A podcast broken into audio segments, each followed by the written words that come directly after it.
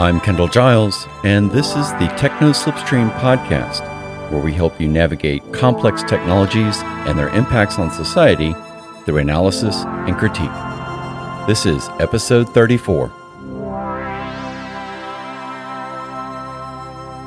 So, in the last two podcasts, we explored the history of Silicon Valley, detailing a story that counters the commonly hyped notion that Silicon Valley's success is due to creative genius entrepreneurs inventing computers and new technologies in their garages fueled by venture capital.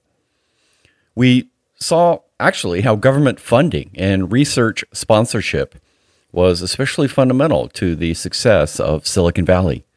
And so I wanted to follow that thread back in history to examine the creation myth of the digital computer and so in today's episode, we'll do a deep dive into the book Turing's Cathedral The Origins of the Digital Universe, written by George Dyson. Okay, let's dive in.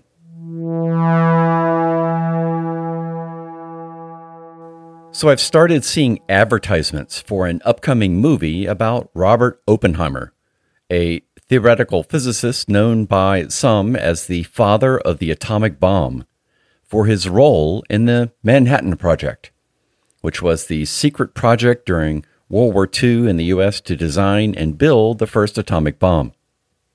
I don't know anything about the movie other than it is being directed by Christopher Nolan, so I'm definitely interested in seeing it. But more to the point of today's podcast episode is that the birth of the atomic bomb is more closely related to the birth of the digital computer than most people think.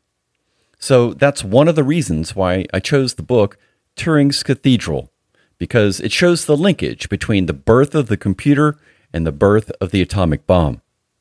The second reason I chose this book, as opposed to another history of the computer book, is because of the author of Turing's Cathedral, George Dyson.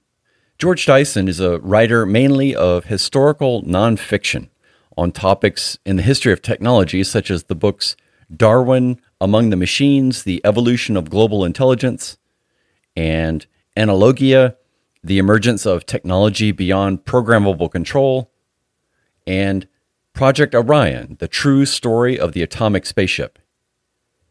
But I wanted to point out why George's book on the history of computing that we are discussing in today's podcast is notable. And that's because of George's personal connection to key figures in the history of computing. You see, George's father was Freeman Dyson, a theoretical physicist who started working at the Institute for Advanced Study in Princeton in 1953 and continued there for the rest of his career. Now, it was at the Institute for Advanced Study where John von Neumann and others designed and built some of the first digital computers. So, if Robert Oppenheimer is known as the father of the atomic bomb, then perhaps von Neumann can be said to be the father of the computer, among many other accomplishments in pure and applied mathematics, economics, and physics. In fact, the computer you're using to listen to this podcast on was built using what is now called the von Neumann architecture. And so that kind of gets to the creation myth. In the US, we say the first computer was built by John von Neumann. Maybe in England, they might point to Alan Turing. So, what what is this creation myth? How what how was the computer actually built, and who did it? And so let's find out by looking at this book, Turing's Cathedral, which describes the birth of the modern computer and how this history intersects the history of Oppenheimer and the Manhattan Project. Now, as I mentioned, George Dyson has a personal link to the Institute, where key computer design work was done. The book, Turing's Cathedral, along with lots of pictures of key scientists, engineers, and early computers, even includes a picture of George as a tiny child standing beside his sister, Esther Dyson, at the Institute, or sometimes abbreviated IAS. According to an article I found in The Atlantic, George got the inspiration for this book from a childhood memory. George says he was eight years old at the time, playing with some of the other kids of other scientists at the institute, and they found an old barn on the Institute campus that contained one of the earliest computers ever built by John von Neumann.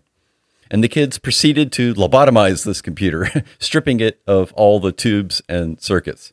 Thus, as a result of this family connection, George was able to interview people who were there at the Institute, and he was able to get access to an extraordinary repository of archives from the families of key figures from that time period, in addition to the archives of his father and George's own personal archives.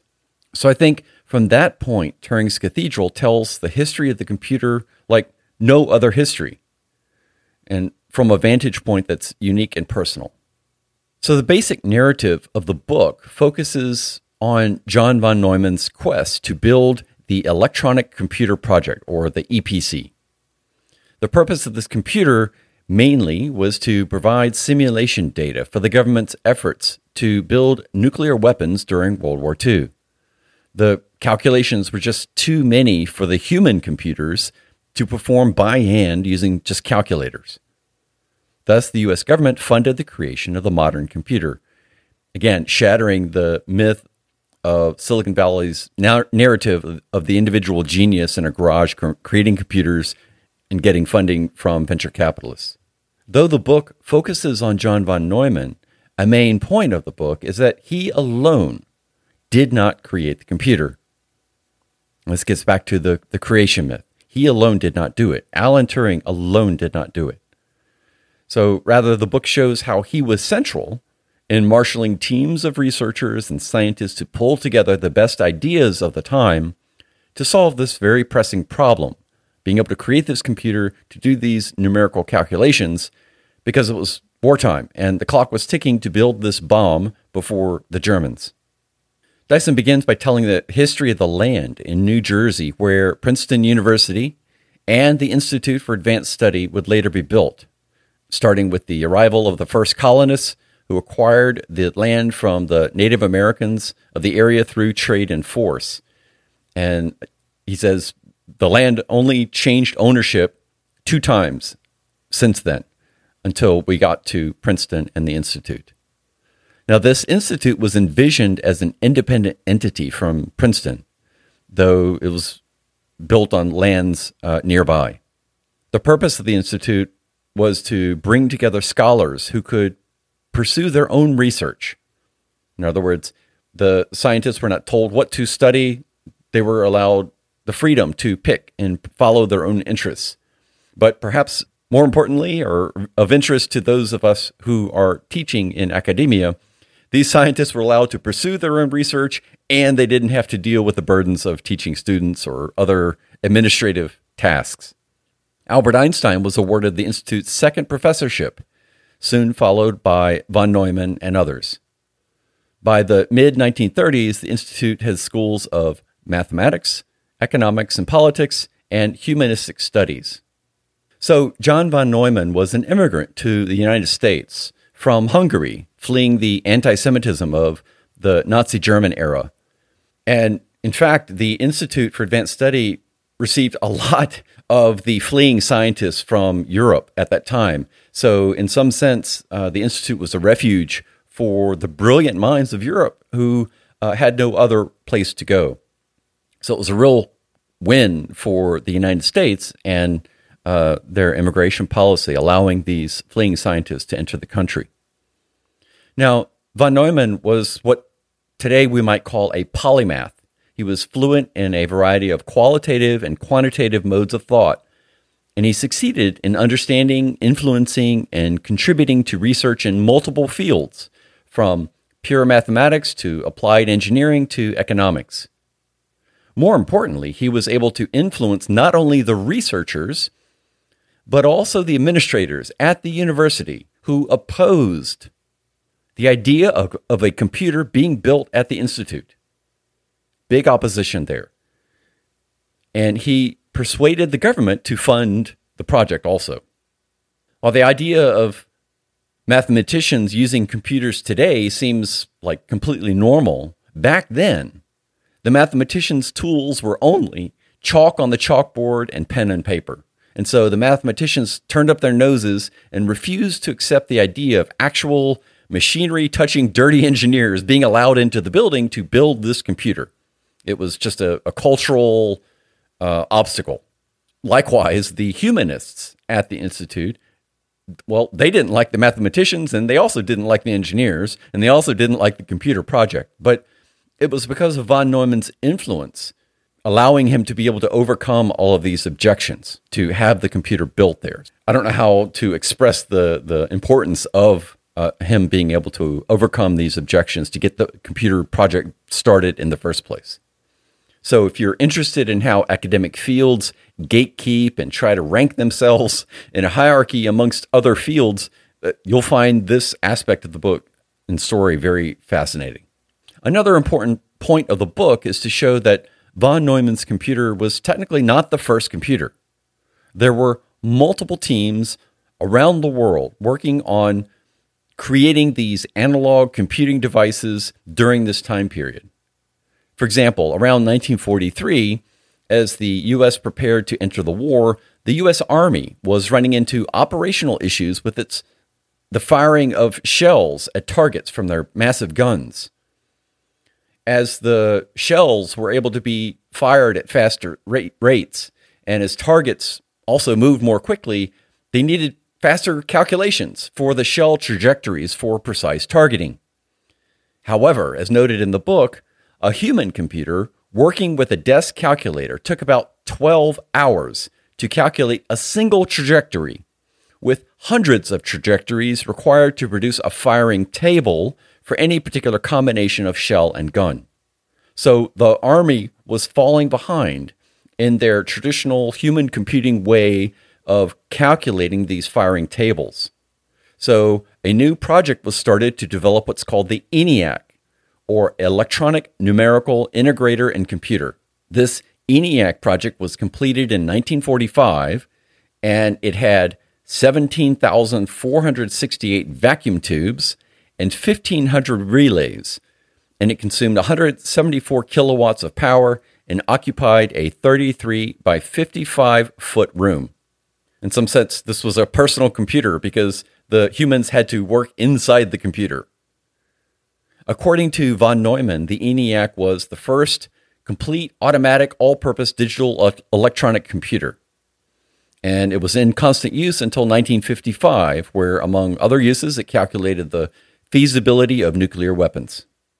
However, unlike the von Neumann architecture, right, von Neumann was involved in this project and he was picking up all of these best practices and ideas. The ENIAC design did not have the ability to store a program, meaning to run a program, the scientist who came up with the idea of the problem to solve, they had to get the engineers to actually wire up, you know, with a plug board of wires and relays to actually implement the program. And so from then on, that's what the computer was. It, it, solved that specific problem. There was no way to store the program. If another scientist want to run, wanted to run a different program, then they would have to get with engineers to completely rewire the computer. So von Neumann was involved in many of these early computing projects and was able to improve on those early designs. He realized that it would be impossible to anticipate future problems and needs of scientists, so rather than have the scientists have to get the engineer to wire up the computer each time, each time the scientist wanted to run a program, it'd be better to create a computing machine that could follow a small set of instructions and then have the scientist program using those instructions to solve the problem that they needed solved. Moreover, von Neumann came up with the idea to have a the program be able to be stored in a computer memory so that they could run the, the program as, as often as they needed. Von Neumann's computer essentially implemented a version of Alan Turing's universal machine. So, building on work from Kurt Gödel, Turing designed a thought experiment that hypothesized a machine that read instructions and data on an infinite tape, a paper tape that was fed through this hypothetical machine on this tape were the instructions and data values. This hypothesized machine, by reading the tape, could follow the instructions and perform the calculations. This was a breakthrough result because he showed Turing that this one machine could compute any computable sequence. This was groundbreaking thought experiment. But it was just a thought experiment. However, Turing worked at the Institute with John von Neumann. So they each influenced each other. Von Neumann's computer implementations influenced Turing's theoretical work, while von Neumann's computer was influenced by Turing's theoretical work. The result was von Neumann created a general purpose computer with a stored program in the computer's memory acting like Turing's infinite tape. Though as a great innovation, von Neumann's memory was two dimensional compared to Turing's one dimensional paper tape. Von Neumann's computer used these cathode ray memory tubes. So, one memory tube had a 32 by 32 matrix of bits, or 1024 bits per memory tube. And there were 40 of these memory tubes. So the actual computer, it looked like a 40 cylinder, you know, a huge 40 cylinder diesel engine with these tubes sticking out of it. Now, if you think about it, if you do the math, 40 tubes of 1024 bits each tube, that amounts to five kilobytes of memory in this computer, most advanced computer in the world at the time. So again, that's five kilobytes, not gigabytes, not megabytes five kilobytes. And today, that's half a second of a MP3 song. So, uh, by today's standards, uh, we we might think that such a computer is not even useful. What can what can what problems can you solve in five kilobytes of memory? But the scientists at the time they made effective use of that memory, and they tried to solve an amazing number and variety of problems from the book, by mid 1953, five distinct sets of problems were running on their computer, the Maniac, characterized by different scales in time. One, one set of problems was involved with nuclear explosions, which are over in microseconds. Two, shock and blast waves, those types of problems they were solving. Those range from microseconds to minutes. They were solving meteorology problems. And the time scale there ranges from minutes to years. And they were solving biological evolution problems, which range from years to millions of years. And finally, the fifth set of problems that they were solving was stellar evolution. And that time scale is from millions to billions of years. So while the motivation for the computer was to help build nuclear weapons, even that primitive computer, by today's standards, help scientists research fundamental questions and problems across all these timescales, from the lifetime of a neutron in a nuclear explosion to the lifetime of the sun. Finally, I wanted to mention another reason influencing why von Neumann's design caught on. Von Neumann made the decision to forego patenting all these various innovations, designs, and algorithms in his computer project, which meant the von Neumann computer architecture could freely spread across the world amongst all these different uh, scientific research centers. But in doing so, this cemented his design as other teams and companies built computers using his architecture, including the computers that we use today. They are built using the von Neumann architecture. Now, there's a lot more in the book. I encourage you to check it out. Uh, Dyson, again, had access to resources and personal letters that no other historian had access to. So there are wonderful details and insights in the book about the culture and thinking of the people who were creating these first computers. But I wanted to mention one last detail that seems particularly fitting to us right now as we see artificial intelligence technologies being implemented all around us and as we, you know, as humans struggle to understand our relationship with this new form of intelligence. In fact, just earlier this year, Google engineer Blake Lemoine was fired because he said Google's chatbot was showing human like consciousness. Now, Alan Turing was also interested in understanding artificial intelligence. In fact, you may be familiar with the Turing test, which was the protocol Turing developed for knowing whether or not AI can simulate human intelligence. But back in Turing's time, people were particularly sensitive to these types of questions. The cultural sentiment of the times was that only God could create intelligence, not humans. And so we were treading on blasphemous territory and trying to create intelligent systems ourselves. So Turing had to navigate these kind of cultural and societal landmines. And so here's an interesting quote as an example of how he's trying to allay some of these, you know, blasphemy uh, concerns. So here's the quote In attempting to construct such machines, we should not be irreverently usurping his power of creating souls, any more than we are in the procreation of children. Rather, we are, in either case, instruments of his will, providing mansions for the souls that he creates. So that's how he kind of got around this, this blasphemy argument. We are, in creating these intelligent computers and, and artificial intelligence systems, we're creating mansions for the actual souls that God creates. Now, one day after George Dyson, he was giving a computer talk at Google about the history of computing. And Google, in turn, gave him a tour of all the engineering projects that were being done at Google. And Dyson realized that we're not actually just building Turing's mansions. Places like Google and Facebook and other, you know, Apple, they're building Turing's cathedral. And so that's how we got the title for the book, Turing's Cathedral.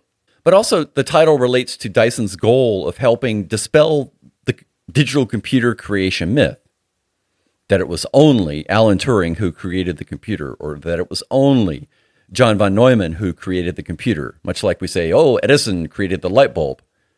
We, we often like our history simple like that.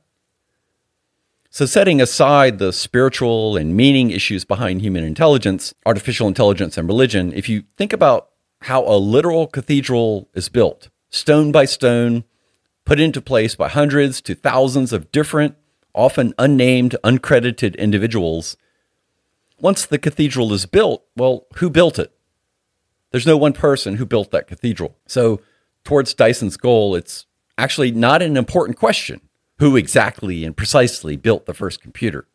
The more important question is now that we have it, what problems are we going to solve with the computer? And while that sort of utilitarian question is interesting, the question of, okay, now that we have a computer, what problems can we solve? A more critical set of questions, perhaps, to those of us interested in the impact of technology on society is we're also interested in seeing how that computer in turn affects us. As we program the computer, how are we in turn affected? So, for example, while today the church is having a continuing decline in influence on cultural life compared to Turing's time, in a sense, today we are instead filling that meaning gap in our lives with technology. And so, getting a better understanding of this relationship to technology motivates a lot of work being done and uh, a lot of the work done in this Techno Slipstream podcast. But that continued exploration will have to wait as we come to the end of our look at the book Turing's Cathedral, written by George Dyson. I hope you enjoyed this dive into the creation myth of the digital computer. You can see our next deep dive books over on our Patreon page, patreon.com slash Kendall Giles. And you can also find there other writings and discussions, podcast episode transcripts, a link to the Pseudo Dragon newsletter, and more. Thanks for listening, and until next time, I'll see you in the Techno Slipstream.